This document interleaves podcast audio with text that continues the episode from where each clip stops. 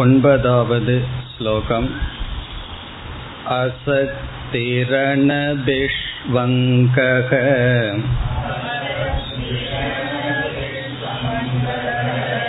புத்ரதாரக்ருஹாதிஷு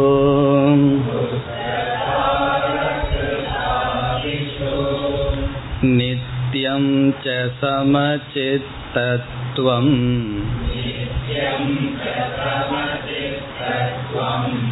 இஷ்டானிஷ்டோபபத்திஷு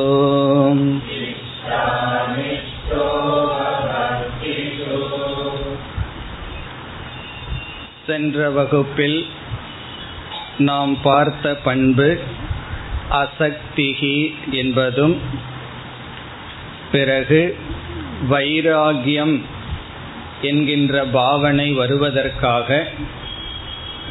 ஜென்ம மிருத்யு ஜரா வியாதி துக்க தோஷ அனுதர்ஷனம் என்கின்ற பண்பையும் நாம் பார்த்தோம். நம்முடைய கண்கள் இந்த உலகம் கொடுக்கின்ற சுகத்தை மட்டும் பார்க்கின்றது. அந்த சுகத்துக்கு பின் இந்த உலகம் துயரத்தையும் கொடுக்கின்றது. அதையையும் பார்க்கும் பொழுது அது முழுமையான பார்வையாகின்றது. இந்த உலகத்தில் மோகம் என்கின்ற பாவனை இருக்கும் பொழுது அந்த மோகத்தை நீக்க இந்த உலகத்தினுடைய சொரூபத்தை அறிய பகவான் ஜென்ம மிருத்யு பிறப்பு இறப்பு வயோதிகம் இப்படிப்பட்ட துயரங்களை அதில் இருக்கின்ற தோஷங்களை அனுதர்ஷனம் மீண்டும் மீண்டும் சிந்திக்க வேண்டும் என்று கூறினார். பிறகு அடுத்ததாக நாம் பார்த்தது அசக்திகி. மற்ற மனிதர்கள் மீதும் பொருள்கள் மீதும் என்னுடையது என்கின்ற பாவனை இல்லாமல் இருத்தல். அப்படி இருக்கும் பொழுது அது நம்முடைய மனதை பாதிக்கும் என்று பார்த்தோம். இனி நாம் அடுத்த சாதனைக்கு செல்லலாம். ஒன்பதாவது ஸ்லோகத்தில் முதல் சாதனை அசக்திகி, அதற்கடுத்தது அனபிஷ்வங்கக. அனபிஷ்வங்கக என்றாலும் பற்றின்மை என்றுதான் பொருள். இது 14வது பண்பு, வேல்யூ. அனபிஷ்வங்கக என்பதும் அசக்தி என்ற சொல்லும் ஒரே பொருள்தான். ஆனால் இங்கு நாம் வேறுபடுத்தி பார்க்க போகின்றோம். டிக்ஷனரியில் பார்க்கும் பொழுது ஒரே பொருள்தான். அனபிஷ்வங்கக என்றால் பற்றின்மை, எதில் பற்று இல்லாமல் இருத்தல். அதை பகவானே சில பொருள்களை உதாகரணமாக குறிப்பிடுகின்றார். எதில் பற்றின்மை? புத்திர தார கிருஹாதிஷு. புத்திர என்றால் மகன், தாரா தார என்றால் மனைவி, கிருஹம் என்றால் வீடு, ஆதி என்றால் முதலிய சில பொருள்களை இங்கு உதாகரணமாக பகவான் கொடுக்கின்றார். மகன், அதில் மகள், மற்ற அனைத்தையும் சேர்த்து கொள்ள வேண்டும். கணவன், மனைவி, வீடு, இப்படிப்பட்ட பொருள்களிடத்தில் புத்திர தார கிருஹாதிஷு அனபிஷ்வங்கக பற்று இல்லாமல் இருத்தல். இதே சொல்லை அசக்திகி என்ற இடத்திலும் நாம் சேர்த்து கொள்ளலாம். புத்திரதார கிருஹாதிஷு அசக்திகி. இனி இதில் என்ன பகவான் சொல்ல வருகின்றார் என்று இப்பொழுது பார்க்கலாம். அசக்திகி என்ற இடத்தில் மற்ற மனிதர்கள் மற்ற பொருள்களை என்னுடையது என்று பார்க்கின்ற புத்தி, மமதா என்று பார்த்தோம். அனபிஷ்வங்கக என்று இந்த இடத்தில் சொல்வது என்னவென்றால், மற்ற மனிதர்கள், குறிப்பாக உறவினர்கள், உடல் சம்பந்தமாக தோன்றிய குழந்தைகள், கணவன், மனைவி, இப்படி நெருங்கிய உறவினர்களிடத்தில் நான் என்கின்ற புத்தியே நம்மை அறியாமல் சென்றுவிடும். புத்திரதார கிருஹாதிஷு அகந்தா என்று சொல்வார்கள். அகந்தா என்றால் நான் என்கின்ற புத்தி. வேறு ஒரு மனிதர்களிடத்தில் இவர் என்னை சார்ந்தவர்கள் என்பது ஒன்று, அல்லது இவர்களே நான், நானே இவர்கள் என்ற அளவு என்னுடைய உடமையில் என்னுடைய புத்தி, நான் என்கின்ற புத்தி. மமதா என்றால் என்னுடையது, அது கொஞ்சம் தள்ளி இருக்கின்றது. அகம்தா என்றால் நான் என்கின்ற புத்தி. இங்கு இதை நாம் அனுபவத்திலும் பார்க்கலாம். சிலரிடம் மிக நெருங்கிய பற்று யாரிடம் நமக்கு இருக்கின்றதோ அவர்களிடம் என்னுடையது என்ற புத்தியை விட்டு நான் என்கின்ற புத்தியே சென்று விடுகின்றது. இந்த உடல்ல தான் நான்கிற புத்தி நமக்கு இருக்கும். ஆனால் இந்த உடலுக்கு அப்பாற்பட்ட சிலரிடம் அவர்களே நான் என்கின்ற புத்தி நமக்கு வந்துவிடும். அவ்விதம் வரக்கூடாது என்று இங்கு பகவான் கூறுகின்றார். அதாவது உறவினர்கள் மீது அன்பு இவைகளையெல்லாம் நாம் செலுத்த வேண்டும். இல்லறமே எதற்கு என்றால் நம்முடைய உடலுக்கு அப்பாற்பட்டு இருக்கின்ற மற்ற மனிதர்கள் மீது அன்பை வளர்த்தி, இந்த எமோஷனல் மெச்சூரிட்டி என்று சொல்வார்கள், நமக்குள் இருக்கின்ற அன்பை வெளிக்கொண்டு வந்து பக்குவம் அடையத்தான். ஆனால் அதுவே நமக்கு சிறையாக மாறிவிடக் கூடாது. அதைத்தான் இங்கு பகவான் எச்சரிக்கை விடுகின்றார். இல்லறம் என்பது உறவை வளர்த்து நம்மை வெளிப்படுத்த, நம்மை பக்குவப்படுத்த சாதனையே தவிர அதில் வீழ்ந்து மடிய அல்ல. எப்பொழுது ஒருவன் மடிந்து விடுவான் என்றால், பற்றானது பாசமானது எல்லையை கடக்கும் பொழுது அந்த பொருள்களிடத்திலேயே நான் என்கின்ற புத்தி வந்துவிடும். மகனிடத்திலேயோ மகளிடத்திலேயோ நான் என்கின்ற புத்தி வந்துவிட்டால் அதற்கு வருகின்ற அனைத்து துயரமும் எனக்கு வருகின்ற துயரமாகின்றது. அப்பொழுது நாம் சுதந்திரத்தை இழந்து விடுகின்றோம். எந்த ஒரு பொருள் மீதும் நான் என்கின்ற புத்தி போகக்கூடாது. சாஸ்திரம் என்ன சொல்கிறது? இந்த உடல்லையே நான்கிற புத்தியை எடுக்கணும் என்று சொல்கிறது. ஆனால் அதற்கு முன் உடலுக்கு அப்பாற்பட்டிருக்கின்ற சில உடல்கள் மீது மனிதர்கள் நான் என்கின்ற புத்தியை வைத்துள்ளார்கள். அதை முதலில் எடுக்க வேண்டும் என்று சொல்கின்றார். அனபிஷ்வங்கக என்றால் நெருங்கிய உறவினர்களிடத்தில், இரத்த சம்பந்தமாக இருக்கின்றவர்களிடத்தில் அல்லது நண்பர்களிடத்தில் அதிக பற்றின்மை. இவைகளெல்லாம் வேண்டாம் என்று பகவான் கூறவில்லை. இவர்களெல்லாம் தேவை. நம்முடைய மனதை பக்குவப்படுத்த மனிதர்களுடைய உறவு நமக்கு தேவை. ஆனால் அது அதிகமாக எல்லையை மீறிவிடக் கூடாது. அதைத்தான் இங்கு பகவான் கூறுகின்றார். அப்படி எல்லையை மீறிவிட்டால் என்ன விளைவு ஏற்படும் என்று இப்பொழுது பார்க்கலாம். ஒருவர் மீது அதிக பற்றை நம்மை எறியாமல் வளர்த்திவிட்டால், அது நம்முடைய குழந்தைகளாக இருக்கலாம் அல்லது பெற்றோர்களாகவோ நண்பர்களாகவோ யார் வேண்டுமானாலும் இருக்கலாம்.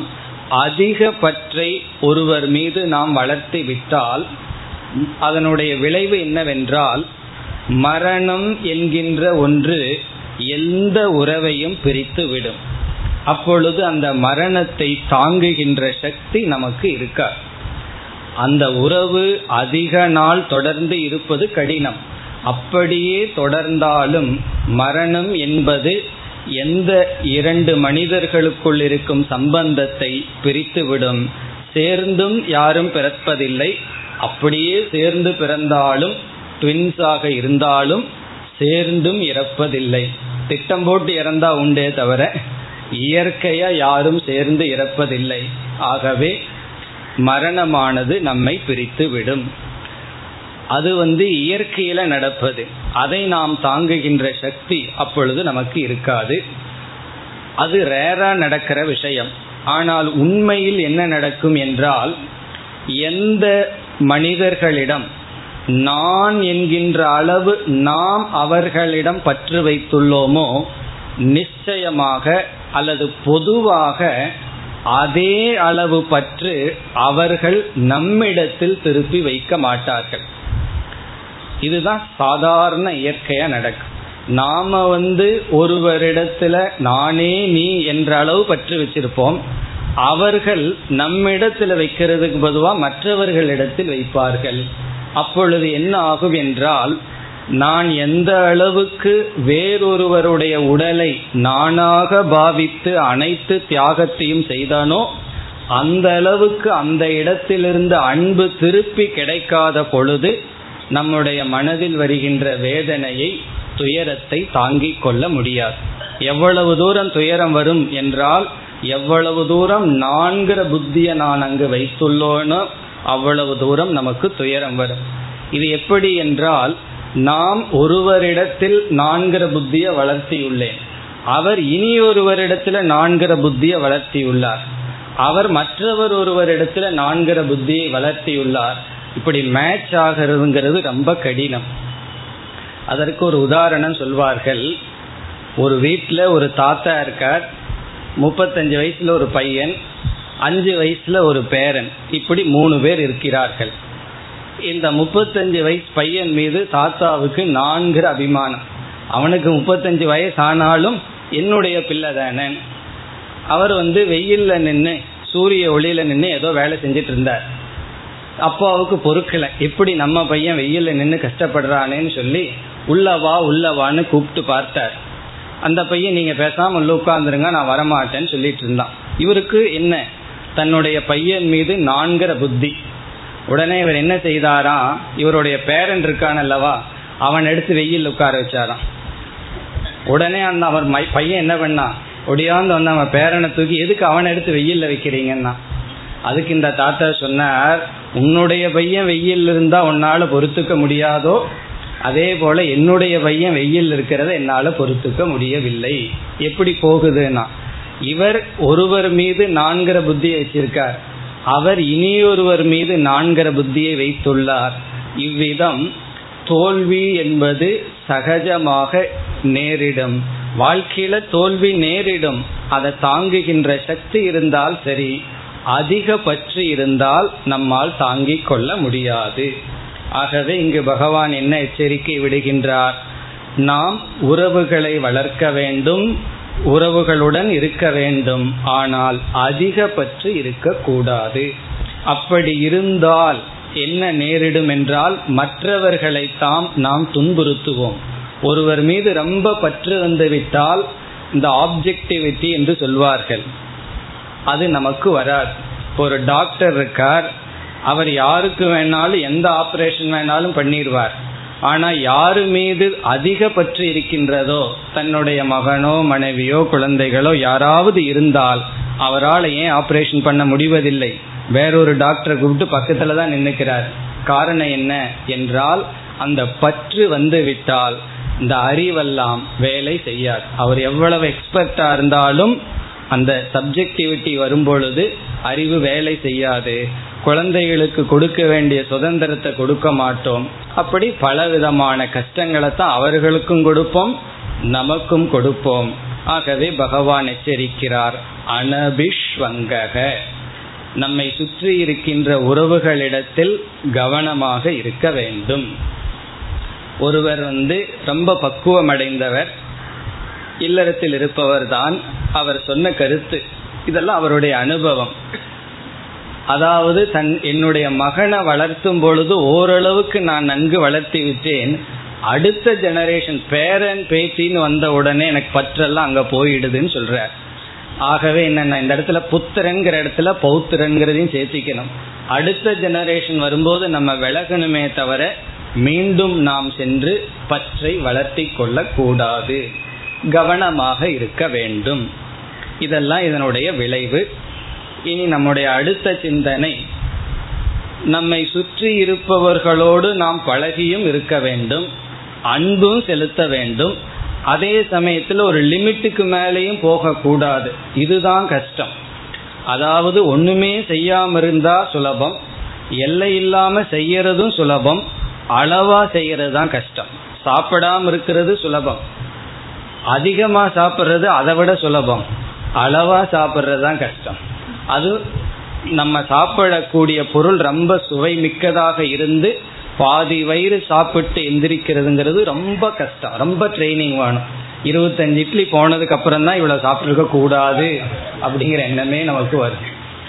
அது ரொம்ப கடினம். பேலன்ஸா இருக்கிறதுங்கிறதா எப்பொழுதுமே ரொம்ப கடினம்.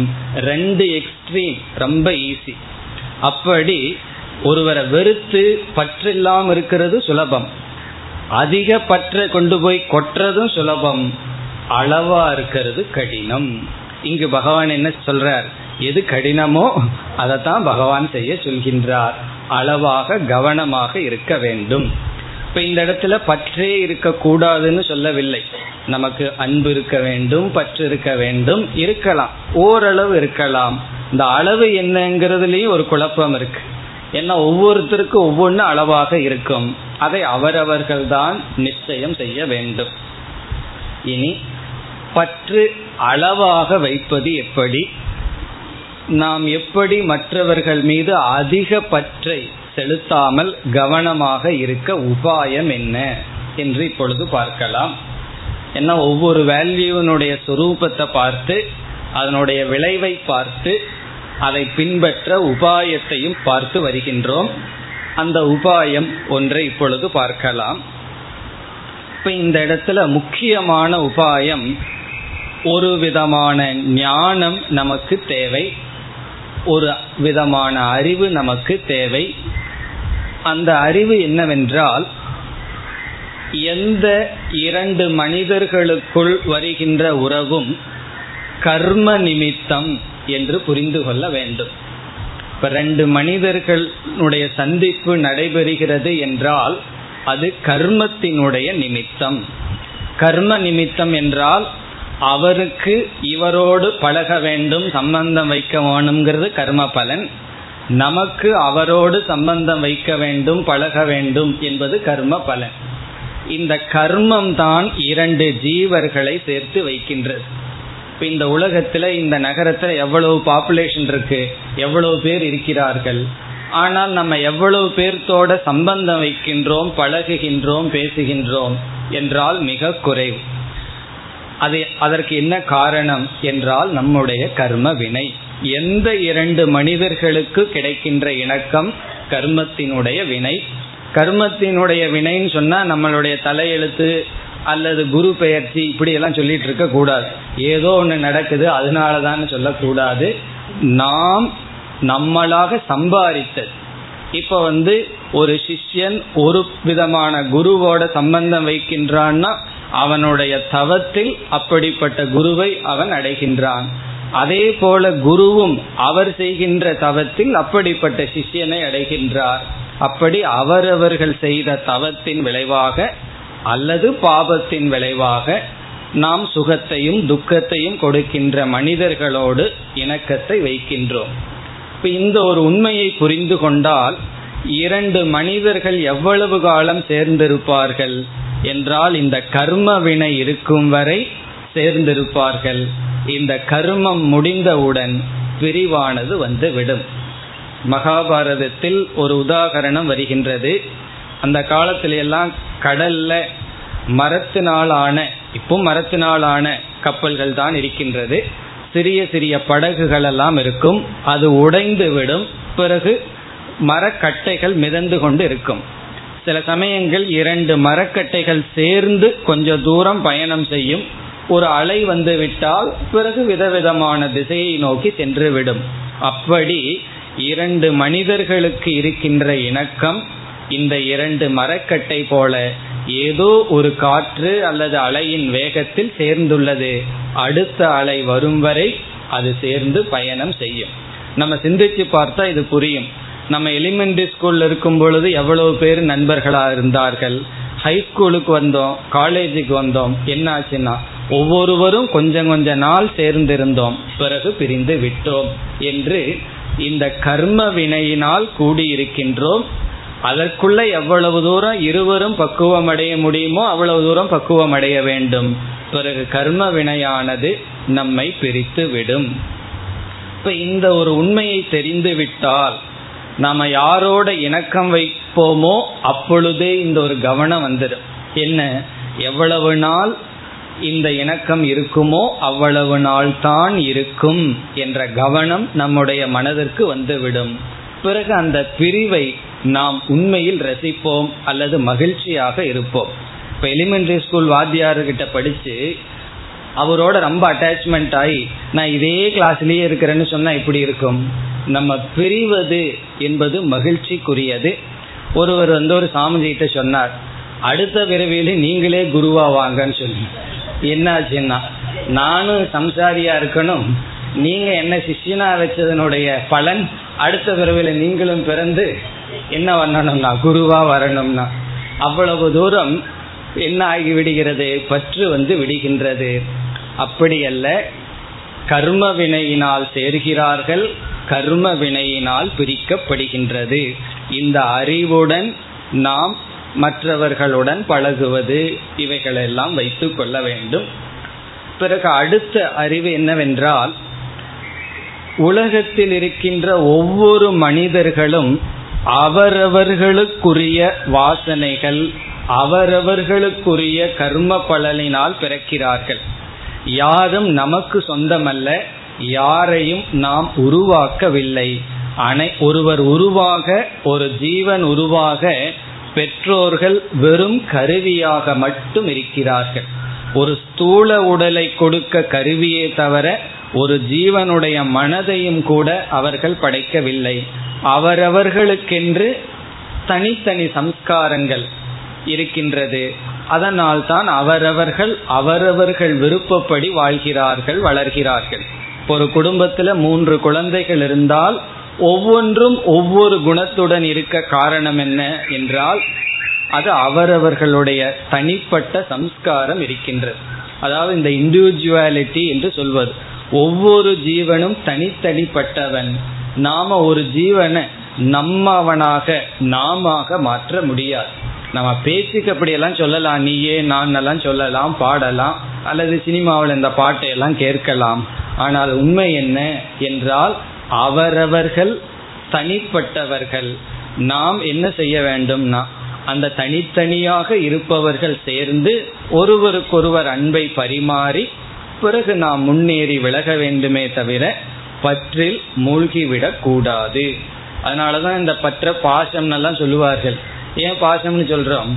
அதுல நடந்தா என்ன ஆகும்னா வலிக்கு விழுவோம் அல்லவா? அதனாலதான் பாசம்னு சொல்றது. அதைத்தான் இங்கு பகவான் எச்சரிக்கின்றார், கவனமாக இருக்க வேண்டும். பிறகு பல சாதனைகள் இருக்கு. விவிக்த தேச சேவித்துவம், அத பகவான் சொல்ல போறார்.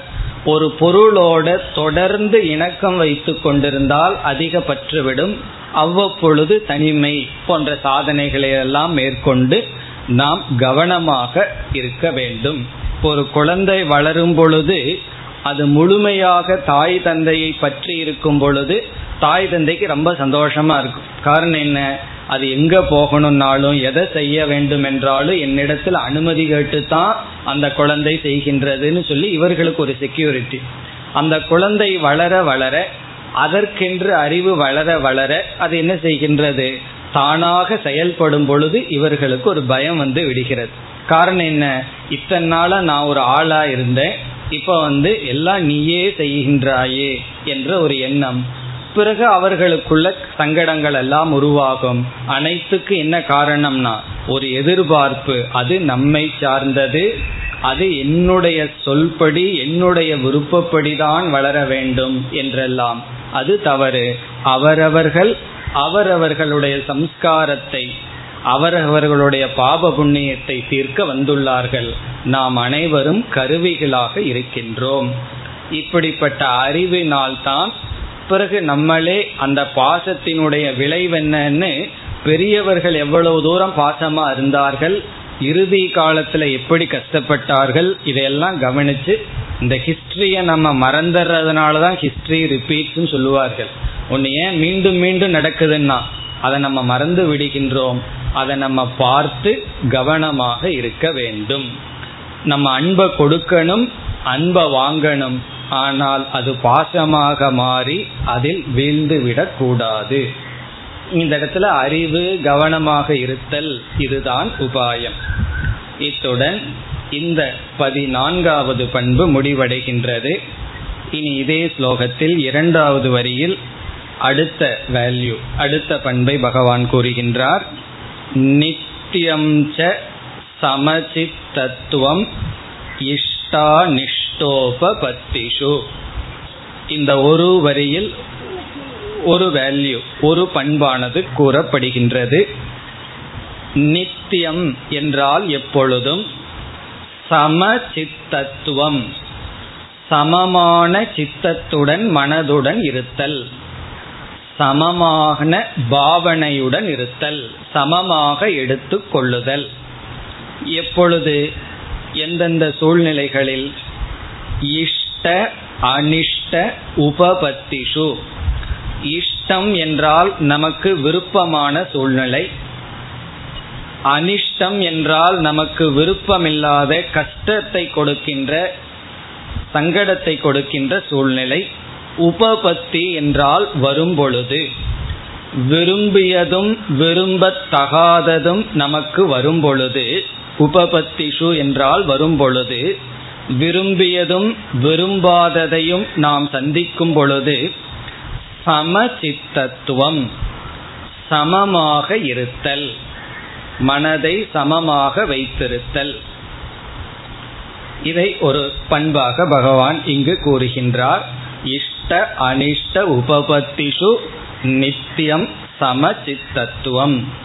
நித்தியம் என்றால் எப்பொழுதும், சமமாக பாவித்தல். இந்த இடத்துல சமமாக அனுபவித்தல் என்று பகவான் சொல்லவில்லை. இஷ்டம் சுகத்தை கொடுக்கும், அனிஷ்டம் உடலுக்கு கஷ்டத்தை கொடுக்கும். இப்போ உடலுக்கு இன்பத்தையும் துன்பத்தையும் கொடுக்கின்ற சூழ்நிலைகள் வெளியே மாறி மாறி வரும். அதை உடல் அனுபவிக்கின்றது, சுகத்தை சுகமாகவும் துக்கத்தை துக்கமாகவும். ஆனால் மனதில் சமமாக எடுத்து கொள்ளுதல், சமமாக பாவித்தல், அது ஒரு பண்பாக சொல்லப்படுகிறது. இந்த பண்பை பகவான் கீதையில் பல இடங்களில் கூறியிருக்கின்றார். சமத்துவம் யோக உச்சதே. இந்த சமத்துவமாக இருத்தல் தான் கர்மயோகம் என்றெல்லாம் எல்லா இடங்களிலும் இந்த சமத்துவத்தை பகவான் பேசிக்கொண்டே வருவார். இனி இந்த இடத்தில் சமத்துவம் என்பது எதை கூறுகின்றார் என்றெல்லாம் பார்க்கலாம். இஷ்ட அனிஷ்ட உபபத்தி என்று சொன்னார். இஷ்டமானது நம்முடைய உடலில் மூன்று நிலையில் நமக்கு வரும். சரீரத்துக்கு இஷ்டம், மனதிற்கு இஷ்டம், புத்திக்கு இஷ்டம் என்று. இப்ப சரீரத்துக்கு அனிஷ்டம், மனதிற்கு அனிஷ்டம், புத்திக்கு அனிஷ்டம் என்று நமக்கு உடல் மனம் புத்தி இந்த மூன்று நிலையில் விரும்பத்தக்க சூழ்நிலைகள் வரும், விரும்பத்தகாத சூழ்நிலைகள் வரும்.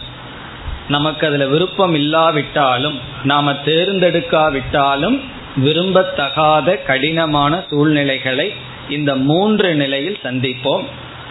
அதற்கு கீதையிலேயே மற்ற இடங்களிலும் பிரசித்தமாக கொடுக்கின்ற உதாகரணம், சீத உஷ்ணம் என்பது உடலுக்கு வருவது, குளிர் வெப்பம் என்பது உடலுக்கு வருகின்ற இஷ்டானிஷ்டம். நமக்கு எப்போ குளிர் வேணுமோ அப்போ வெப்பம் வந்தால், எப்பொழுது வெப்பம் வேண்டுமோ அப்பொழுது குளிர் வந்தால் என்ன அனிஷ்டம். பிறகு எப்பொழுது குளிர் வேணுமோ அப்போ குளிர் கிடைத்தால், வெப்பம் வேண்டுமோ அப்பொழுது வெப்பம் கிடைத்தால் அது இஷ்டம். இப்போ சில பேர் தயிரை ரொம்ப கூலாக சாப்பிடுவார்கள், ரசத்தை சூடாக சாப்பிடணும்னு. சில சமயங்கள் ஆப்போசிட்டாக இருக்கும். ரசம் குழு குழுன்னு ஃப்ரிட்ஜில் வச்சு எடுத்து கொடுத்தா கோவம் வந்துடும். சரி, அடுத்தது நீங்கள் கூலாக சாப்பிட போகிறீங்களே, இதையும் கொஞ்சம் கூலாக சாப்பிடுங்கன்னா கோவம் வந்துவிடும். காரணம் என்ன? எனக்கு இது சூடாத்தான் இருக்கணுங்கிறது இஷ்டம், அது குளிர்ந்து விட்டால் அனிஷ்டமாயிரும். அப்படி இந்த குளிர் வெப்பம்ங்கிறது உடலுக்கு வருகின்ற இஷ்ட அனிஷ்டம். சுக துக்கம் எமோஷ்னலா, யாராவது நம்ம பார்த்து ஒரு சிரிச்சிட்டோம், அப்படி சிரித்து விட்டார்கள்னா ஒரே சந்தோஷம். திடீர்னு சிரிச்சிட்டு இருக்கிறவங்க கண்டுக்காம போயிட்டோம்னா என்ன ஆகும்னா, இவ்வளோ நாளாக என்னை பார்த்து சிரிச்சிட்டு இருந்தா இன்னைக்கு ஏனோ பார்க்காம போறானே, உடனே மனதிற்கு வருகின்ற அனிஷ்டம். பிறகு மான அபமானம். மான அபமானம் எல்லாம் அறிவுக்கு புத்திக்கு வருவது. எனக்கு அது வரவே இல்லையேன்னா அப்போ புத்தி இருந்தாசேன்னு அதெல்லாம் வர்றதுக்கு. அறிவுன்னு ஒன்று இருந்தால், சென்சிட்டிவிட்டின்னு ஒன்று இருந்தால் என்ன வரும்னா நம்ம மானம் அவமானத்தை பார்ப்போம். இப்போ ஒருவர் வீட்டுக்கு போகிறோம், அவர்கள் முகம் சுழித்து சாப்பாடு போடுகிறார்கள்னா நமக்கு புத்தியே இல்லைன்னா அது ஒரு கஷ்டமாவே தெரியாது, சாப்பாடு கிடைக்கதே போதும்ன்றுவோம். மைண்ட் ரொம்ப சென்சிட்டிவா இருந்தா நம்ம அதை உணர்வோம். இப்ப மான அபமானம், புத்தி கூர்மையா இருப்பவர்களுக்கு அந்த மான அபமானத்தை உணர்வார்கள். இப்படி மான அபமானம், சுக துக்கம், சீதோஷ்ணம், இப்படிப்பட்டவைகளெல்லாம் நமக்கு சில சமயங்கள் இஷ்டத்தையும் சில சமயங்களில் அனிஷ்டத்தையும் கொடுக்கும். இப்படி வரும்பொழுது மனதை சஞ்சலப்படாமல் அமைய வேண்டும் என்றால் இங்கும் நமக்கு சில அறிவு தேவைப்படுகின்றது. என்ன அறிவு என்றால், சாஸ்திரம் என்ன சொல்கின்றது, மனித சரீரம் ஒரு ஜீவன் எடுக்க வேண்டும் என்றால் அவனுக்கு பாபமும் புண்ணியமும் ஓரளவு சமமாக இருக்க வேண்டும். இந்த 50% பாவம் 50% புண்ணியம் இருந்தாதான் நமக்கு மனுஷ ஜென்மமே கிடைக்கின்றதாம். நமக்கு வெளிப்படுகின்ற கர்மம் புண்ணியம் அதிகமாக இருந்து விட்டால் தேவலோகத்துல போய் பிறப்போம், தேவ சரீரம் எல்லாம் கிடைக்கும். பாபம் அதிகமாக இருந்து விட்டால் மிருக சரீரங்கள், மரம், செடி, இப்படிப்பட்ட சரீரங்கள் கிடைக்கின்றதாம். இதெல்லாம் சாஸ்திரம் சொல்லி நமக்கு தெரிகின்ற விஷயம். இதிலிருந்து நமக்கு என்ன தெரிகிறது, மனித சரீரத்துடன் நாம் இருக்கின்றோம் என்றால் 50-50 வந்திருக்கோம்னு அர்த்தம். பாதி பாவத்தோடையும் பாதி புண்ணியத்தோடையும் வந்திருக்கோம்னு அர்த்தம். இந்த பாதி பாவம் என்ன பண்ணும் என்றால் துக்கமான சூழ்நிலையை கொடுக்கும். பாதி புண்ணியம் என்ன பண்ணும்னா சுகமான சூழ்நிலையை கொடுக்கும். எனக்கு சுகம் வேண்டான்னு ஒத்த காலில் நின்னாலும் அந்த ஒரு கால் ரொம்ப நல்லா நிற்கும். காரணம் என்னன்னா இவனுக்கு சுகம் கிடைக்கும். எனக்கு துக்கம் வேண்டான்னு 3 காலில் நின்னாலும் விழுந்துருவான். காரணம் என்ன, துக்கம் கண்டிப்பாக வரும். அப்படி பாதி சுகம் பாதி துக்கம். சுக துக்கம்னா சூழ்நிலைகள், நமக்கு சுகத்தை கொடுக்கிற வெளி சூழ்நிலைகள், துயரத்தை கஷ்டத்தை கொடுக்கின்ற வெளி சூழ்நிலைகள் கண்டிப்பாக நமக்கு வரும். அது யாராக இருந்தாலும், பகவானே அவதாரம் எடுத்து வந்தாலும் தெரியாம மனுஷ சரீரம் எடுத்துட்டாரு ராமபிரான், என்னாச்சுன்னா ஒரு நாள் அரண்மனையில தூங்கணும், அடுத்த நாள் காட்டுல தூங்கணும். அப்படி மனித சரீரம் என்று எடுத்து விட்டால் அவர்களுக்கு சுகம் துக்கம், விரும்பத்தக்க சூழ்நிலை விரும்பத்தகாத சூழ்நிலை கண்டிப்பாக வரும். நம்மைய சந்தோஷப்படுத்துகின்ற உறவினர்கள் வந்து சேருவார்கள், பிறகு நம்முடைய பாவத்தை கழிக்கிறதுக்கு சில பேர் வந்து சேருவார்கள். நம்ம எவ்வளவுதான் விரும்பினாலும் அப்படி கரெக்டா 50-50 வந்து கிடைக்கும். நமக்கு நேரம் இல்லை யோசிச்சு பார்க்கறதுக்கு, யோசிச்சு பார்த்தா கரெக்டா கேலியா ஒருத்தர் வந்து ஒரு நல்ல நியூஸ் சொல்லிட்டு போவார், இனி ஒருத்தர் வந்து தேவையில்லாத ஒன்று சொல்லிட்டு போவார். இப்படித்தான் நம்முடைய வாழ்க்கை. இப்போ இதை நாம் உணர்ந்து விட்டால் நமக்கு வெளி சூழ்நிலைகளை மாற்ற நமக்கு சக்தி கிடையாது. ஆனா இந்த கர்ம வினை வந்து வெளியே இப்படிப்பட்ட சூழ்நிலையத்தான் கொடுக்குமே தவிர அந்த சூழ்நிலையை எப்படி பொருள்படுத்துதல், அந்த சூழ்நிலையை நான் எப்படி எடுத்து கொள்ளுதல் என்பது நம்முடைய தலையெழுத்து அல்ல, கர்ம வினை அல்ல, அது நம்முடைய கையில் இருக்கின்றது. வெளி சூழ்நிலை தான் நம்முடைய மனசை நிர்ணயிக்கும் என்றால் ஜீவன் முக்தியோ ஞானம், ஞான பலன், சாஸ்திரம் இவைகளெல்லாம் அவசியம் இல்லை, இவைகளெல்லாம் இருக்காது. காரணம் என்ன, எப்படியும் நான் எப்படி இருப்பேன்கிறது வெளி சூழ்நிலை தான் நிர்ணயிக்கும்ங்கிறது ஆகிவிடும். அப்படி அல்ல, இப்படிப்பட்ட வெளி சூழ்நிலைகளை யாரும் தவிர்க்க முடியாது. அதை எப்படி நம்ம ரெஸ்பாண்ட் பண்றோம், அதை எப்படி எடுத்துக்கொள்கின்றோம்ங்கிறது நம்முடைய கையில் இருக்கின்றது. ஆகவே முதல் அறிவு என்னவென்றால், நம்ம பிராரப்த வசத்துல நாம விரும்பினாலும் விரும்பாவிட்டாலும் இஷ்ட அனிஷ்ட உபபத்தி, இஷ்டமும் அனிஷ்டமும் வரும். இது யாருக்கு இந்த உபதேசத்தை பகவான் பண்றார், அர்ஜுனன் போன்ற தன்னுடைய பக்தர்களுக்கு தான் பகவான் உபதேசத்தை பண்றார். இப்ப பகவானே நினைச்சிருந்தா நீ என்னுடைய பக்தன், உனக்கு நான் எப்பொழுதுமே இஷ்டத்தை கொடுக்கறேன்னு பண்ணிருக்கலாம். ஆனா பகவான் அப்படி பண்ணல. நீ என்னுடைய பரம பக்தனா இருந்தாலும் உனக்கு இஷ்டமும் வரும் அனிஷ்டமும் வரும். அதனாலதான் ஒரு சிந்தனையாளர் எழுதினார், ஒரு கடவுள் வந்து திடீர்னு நம் முன்னாடி தோன்றி நான் உனக்கு இனிமேல் ஒரு கஷ்டத்தையும் கொடுக்க மாட்டேன், எல்லா சமயத்திலையும் சுகத்தையே உனக்கு கொடுத்துட்டு இருப்பேன்னு கடவுள் தோன்றினால் அவர் சொல்றார், அது உண்மையான கடவுள் அல்ல, நீ உண்மையான கடவுளை தேட ஆரம்பிக்க வேண்டும் சொல்ற. அப்படி வந்தவர் கடவுள் அல்ல. காரணம் என்ன? இந்த இடத்துல பகவானே என்ன சொல்றார், நீ என்ன பக்தனாக இருந்தாலும் உனக்கு இந்த சூழ்நிலைகள் வரும், அந்த சூழ்நிலைகளில் நீ எப்படி இருக்க வேண்டும் அதைத்தான் இங்கு பகவான் கூறுகின்றார். சமசித்தத்துவம், சமமாக பாவித்தல், வருகின்ற இஷ்ட அனிஷ்ட சூழ்நிலைகளை சமமாக பொருள்படுத்துதல், மனதிற்குள் நொந்து கொள்ளாமல் இருத்தல். இனி லோக்கல் லாங்குவேஜில் சொல்லணும்னா முணுமுணுக்காமல் இருத்தல். ஒரு சின்ன கஷ்டம் வந்தால் என்ன செய்வார்கள்? உள்ள அப்படியே முணுமுணுத்து கொண்டே இருப்பார்கள். அப்படி இருத்தல், ஏற்றுக்கொள்ளுதல், டோட்டல் அக்செப்டன்ஸ். இனி அடுத்தது விளைவு என்ன? நம்ம சமமாக பாவிக்கவில்லை என்றால் என்னதான் ஆகும்? நான் எப்பொழுதுமே விஷமமாகத்தான் பார்ப்பேன். அதனுடைய விளைவு என்ன என்றால், இந்த சமபுத்தி சமசித்தம் இல்லை என்றால் நம்முடைய மனம் எப்படி எந்த நேரத்தில் எப்படி இருக்குங்கிறத நம்ம நிர்ணயம் பண்ணவே முடியாது. பிறகு யார் நிர்ணயம் பண்ணுவார்கள்? சூழ்நிலைகள் தான் நிர்ணயம் பண்ணும். இன்னைக்கு நான் எப்படி இருக்கேன்னா வீட்டுக்கு யாரு வந்துட்டு போகிறார்களோ அவர்கள் தான் முடிவு பண்ணுவார்கள் யாரேனா என்னுடைய மனசு எப்படி இருக்கும் என்பதை. அப்படி என்னுடைய மனசு எப்படி இருக்குங்கிறதுக்கு இனி ஒருத்தர் முடிவு பண்ண எப்படி இருக்கும்னா, நான் எவ்வளவு சாப்பிட்றேன் என்ன சாப்பிடணுங்கிறது இனி ஒருத்தர் முடிவு பண்ண எப்படி இருக்கும்? நல்லா இருக்காதல்லவா? நான் தானே முடிவு பண்ணணும். அதே போல என்னுடைய மனசு எப்படி இருக்கணுங்கிறத நான் நிச்சயம் பண்ணணும். ஆனா இப்ப யார் நிச்சயம் பண்ணிட்டு இருக்கா? ரோட்ல போற ஒரு சைக்கிள்காரன் நிச்சயம் பண்ணுவான் நம்ம மனசு எப்படி இருக்கும் என்பதை. அப்படி இந்த உலகம் நிச்சயம் செய்து கொண்டிருக்கும். உலகம் மாறி மாறி செயல்பட்டு கொண்டிருக்கும். எப்பொழுதும் மனசுல சஞ்சலம் தான் இருக்கும். சஞ்சலமான மனதை வைத்து கொண்டு சாஸ்திரம் கேட்கிறதோ அல்லது தியானம் செய்வதோ எந்த சாதனையும் செய்ய முடியாது. ஆகவே விளைவு சூழ்நிலைகளுக்கு அடிமையாகி நாம் இருப்போம். அந்த சூழ்நிலைகள் நம்மை நிர்ணயிக்கும். ஆனால் நாம் சூழ்நிலைகளை நிர்ணயிக்க வேண்டும். அதற்காக இந்த வேல்யூ மிக மிக முக்கியம். இனி நம்முடைய அடுத்த கருத்து, எப்படி சமசித்தத்துவத்தை பின்பற்றுதல், உபாயம் என்ன?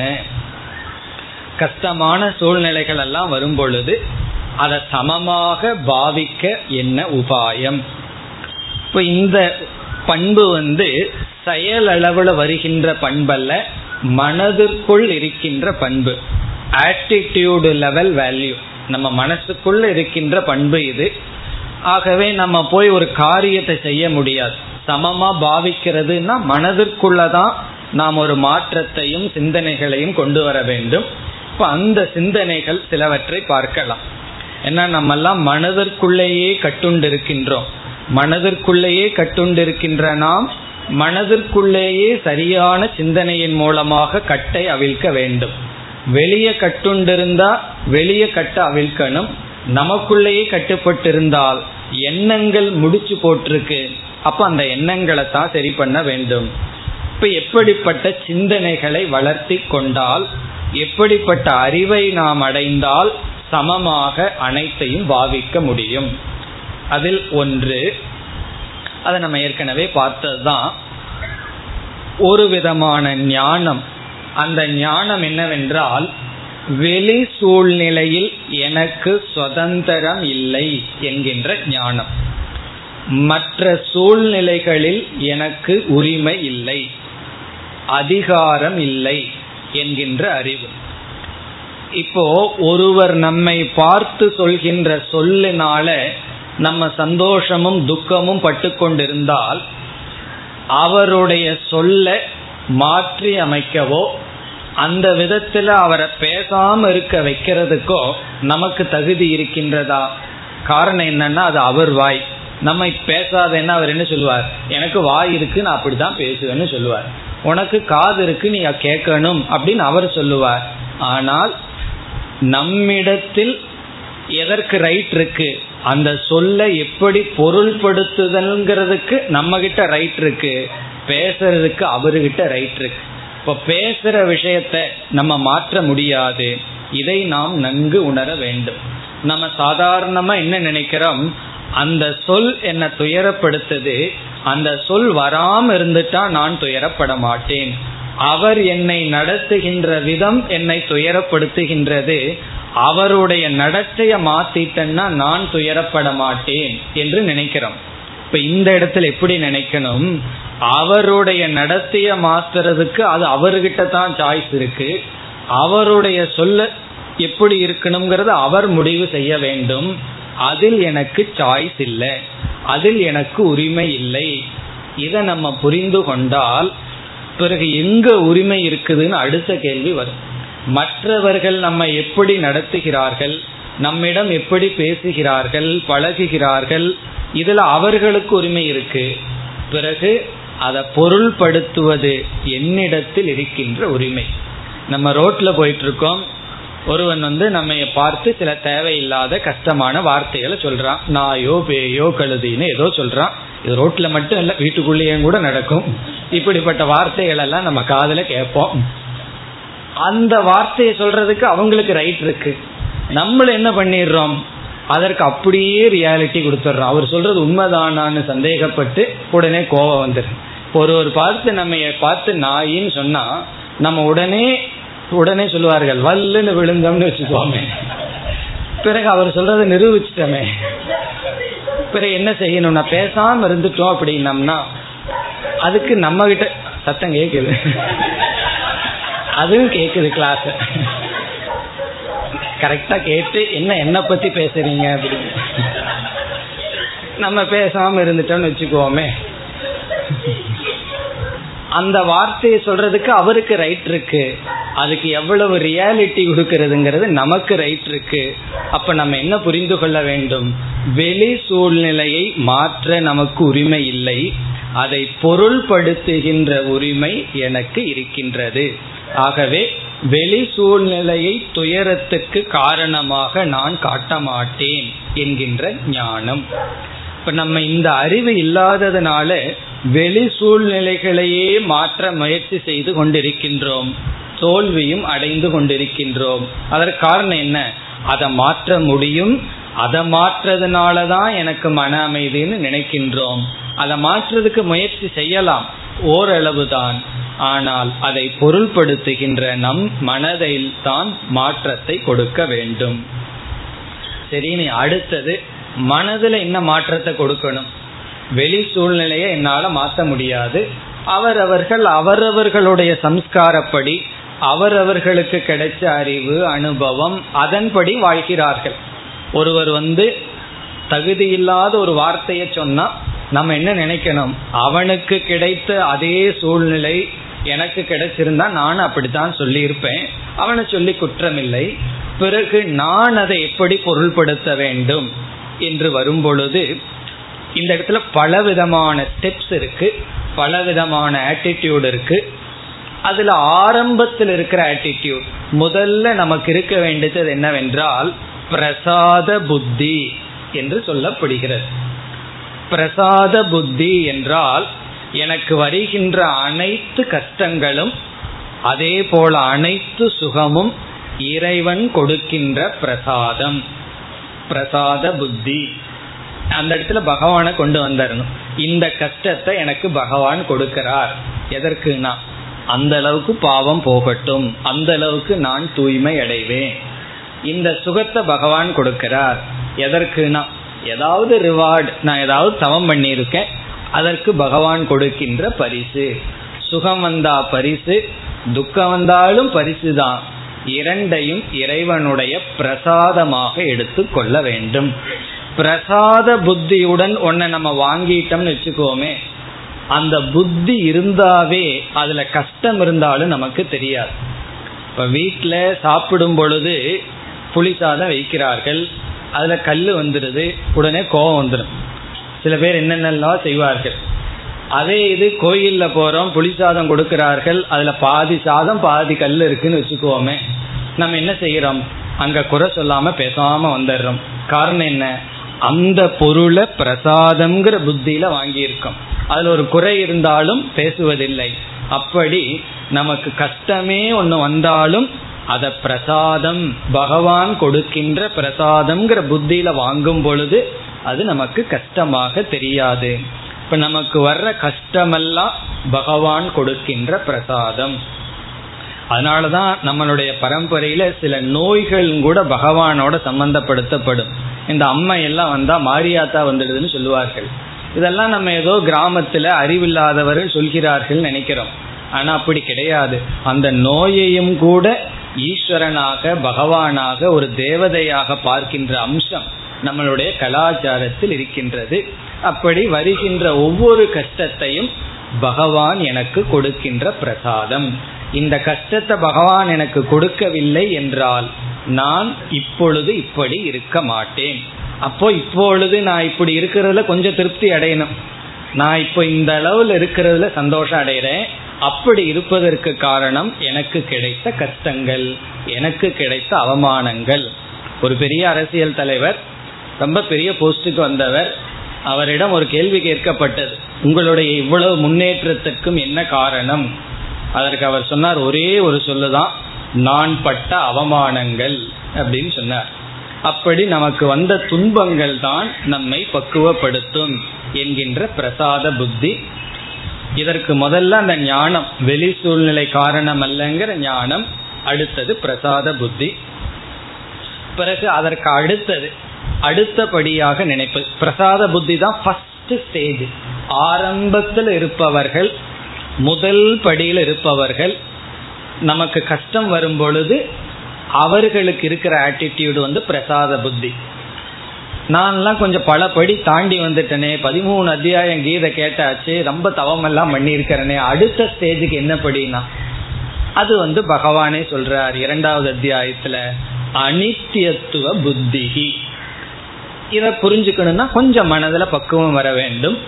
அனித்தியத்துவ புத்தி என்றால் எந்த ஒரு கஷ்டமும் எந்த ஒரு லாபமும் அனித்தியம், அது அதிக நாள் தொடராது.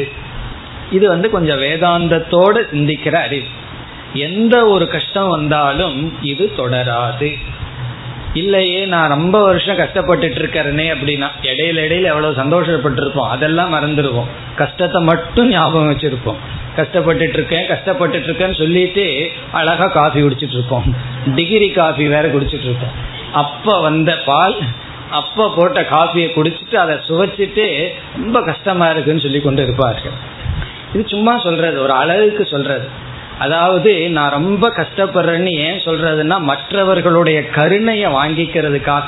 மற்றவர்கள் பார்த்து அந்த ஒரு மாதிரி சொல்லணும், வாயிலெல்லாம் ஒரு ஏதோ சொல்லுவார்கள், ஐயோ பாவம் இப்படி எல்லாம், அதை வாங்கிக்கிறதுக்காக சொல்றதே தவிர. அதுவும் இல்லாமல் சில பேர் சிரிச்சுட்டே சொல்லுவார்கள், நாங்கள்லாம் சம்சாரிகள் சாமிஜின்னு சந்தோஷமா சொல்லுவார்கள்.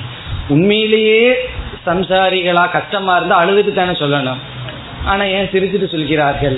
இப்போ இதுல இருந்து கஷ்டம் கிடையாது, ஏதோ கொஞ்சம் தான் கஷ்டம் வந்திருக்கு. அப்படி அனித்தியம்ங்கிற புத்தி நமக்கு இருக்க வேண்டும். எந்த ஒரு கஷ்டம் வந்தாலும் கொஞ்ச நாள் அதனுடைய பலு இருக்காது. அதற்கு உதாரணமாக நமக்கு ரொம்ப வேண்டியவர்கள், நாம விரும்பத்தக்கவர்கள் ஒருவர் இறந்துட்டாருன்னு வச்சுக்கோமே. அந்த நியூஸை கேட்டவுடன் அந்த நிகழ்ச்சி அந்த க்ஷணத்துல எவ்வளவு பாரமா இருக்கும், எவ்வளவு கஷ்டத்தை கொடுக்குங்கிறது நமக்கு தெரியும்.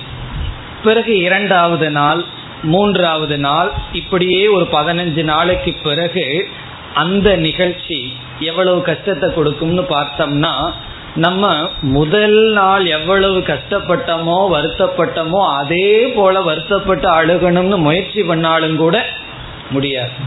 நம்மளால அவ்வளவு தூரம் துக்கப்பட முடியாது. காரணம் என்னன்னா எந்த ஒரு துக்கமும் கொஞ்ச நாள் தான் இருக்கும். அல்லது சில பேர் ஆக்சிடென்ட்ல அடிபட்டிருப்பார்கள், துடிச்சிட்டு இருப்பார்கள்.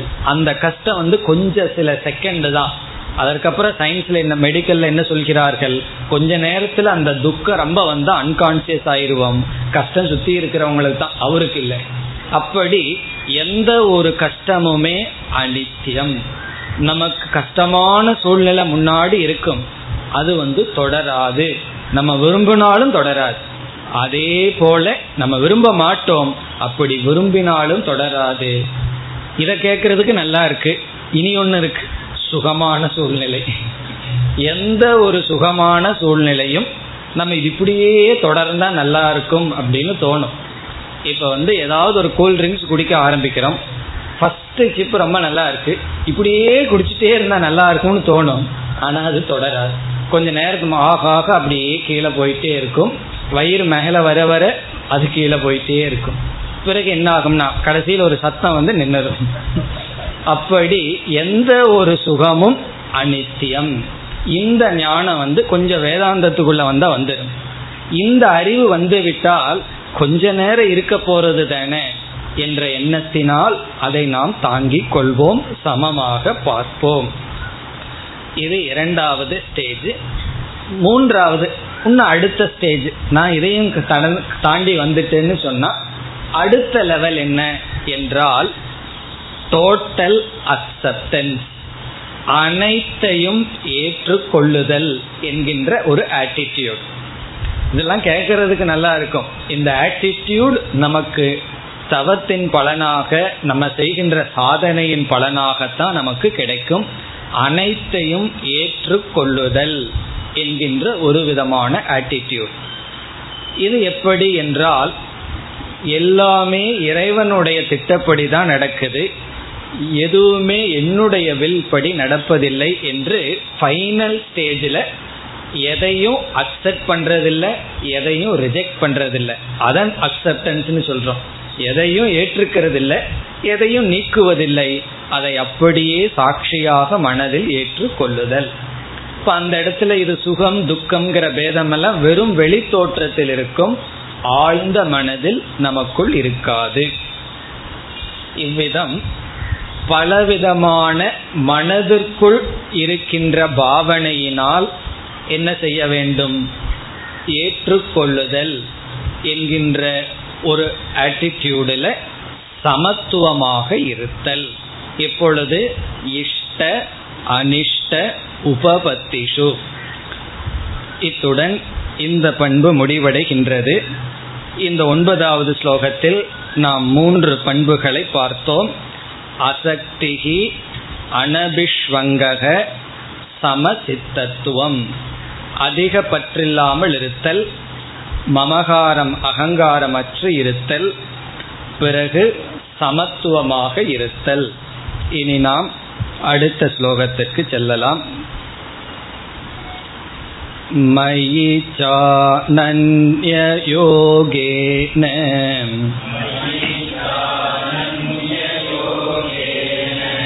பக்திரம் விபிசாரிணி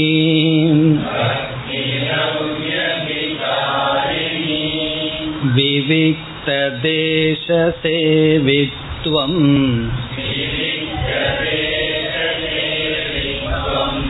அரதிர் ஜன சம்சதி.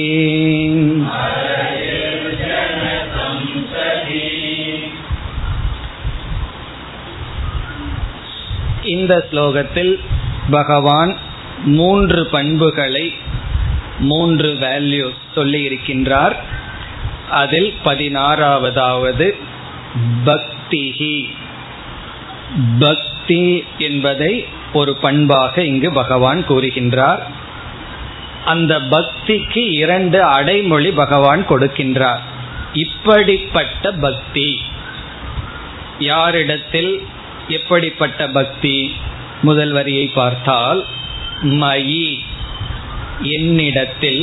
மயி என்றால் என்னிடத்தில், என்னிடத்தில் என்றால் ஈஸ்வரன் இடத்தில், பகவான் இடத்தில், ஈஸ்வரன் இடத்தில். அனன்ய யோகேன அவ்யபிசாரிணி பக்திஹி. மயி பக்திஹி, என்னிடத்தில் பக்தி. பக்திங்கிறதெல்லாம் நமக்கு தெரியும். இப்பொழுதுதான் 12வது அத்தியாயத்தில் படித்து முடித்தோம். அதனால சுருக்கமாக இதனுடைய விளக்கத்தை இங்கு பார்க்கலாம். விளக்கமாக நம்ம பார்த்துள்ளோம் பக்தியை பற்றி. இந்த பக்திக்கு 2 அடைமொழி. முதல் சொல் அனன்ய யோகேன. அனன்ய யோகேன என்றால் சிதறடையாத, யோக என்றால் சேர்த்து கொள்ளுதல், அந்நிய யோகன மற்றதுடன் கலந்து விடுதல், அந்நிய யோக. அனன்ய யோக என்றால் எதனுடனும் கலந்து விடாமல் இருத்தல். அனன்ய யோகேன என்றால் சிதறடையாது. இப்போ பகவானை பற்றிய எண்ணம் இருக்கும் பொழுது வேறு எண்ணங்கள் வந்து கலந்து விடாமல் அனன்ய யோகேன.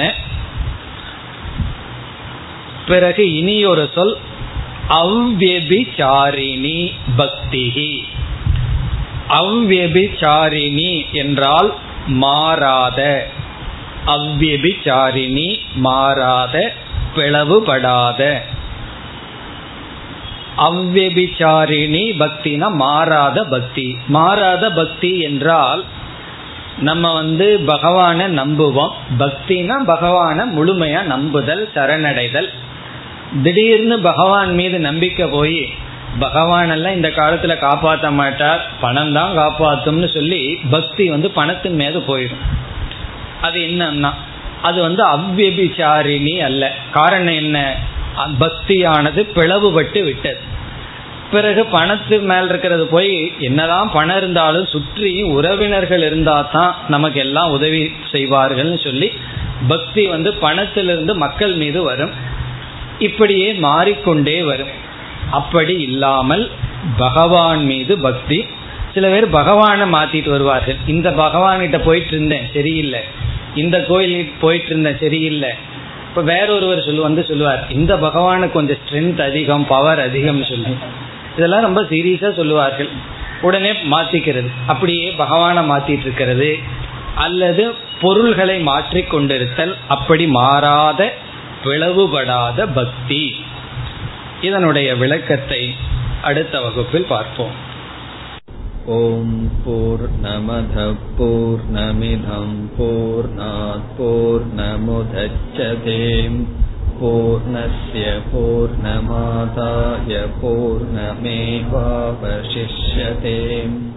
ஓம் சாந்தி சாந்தி சாந்தி.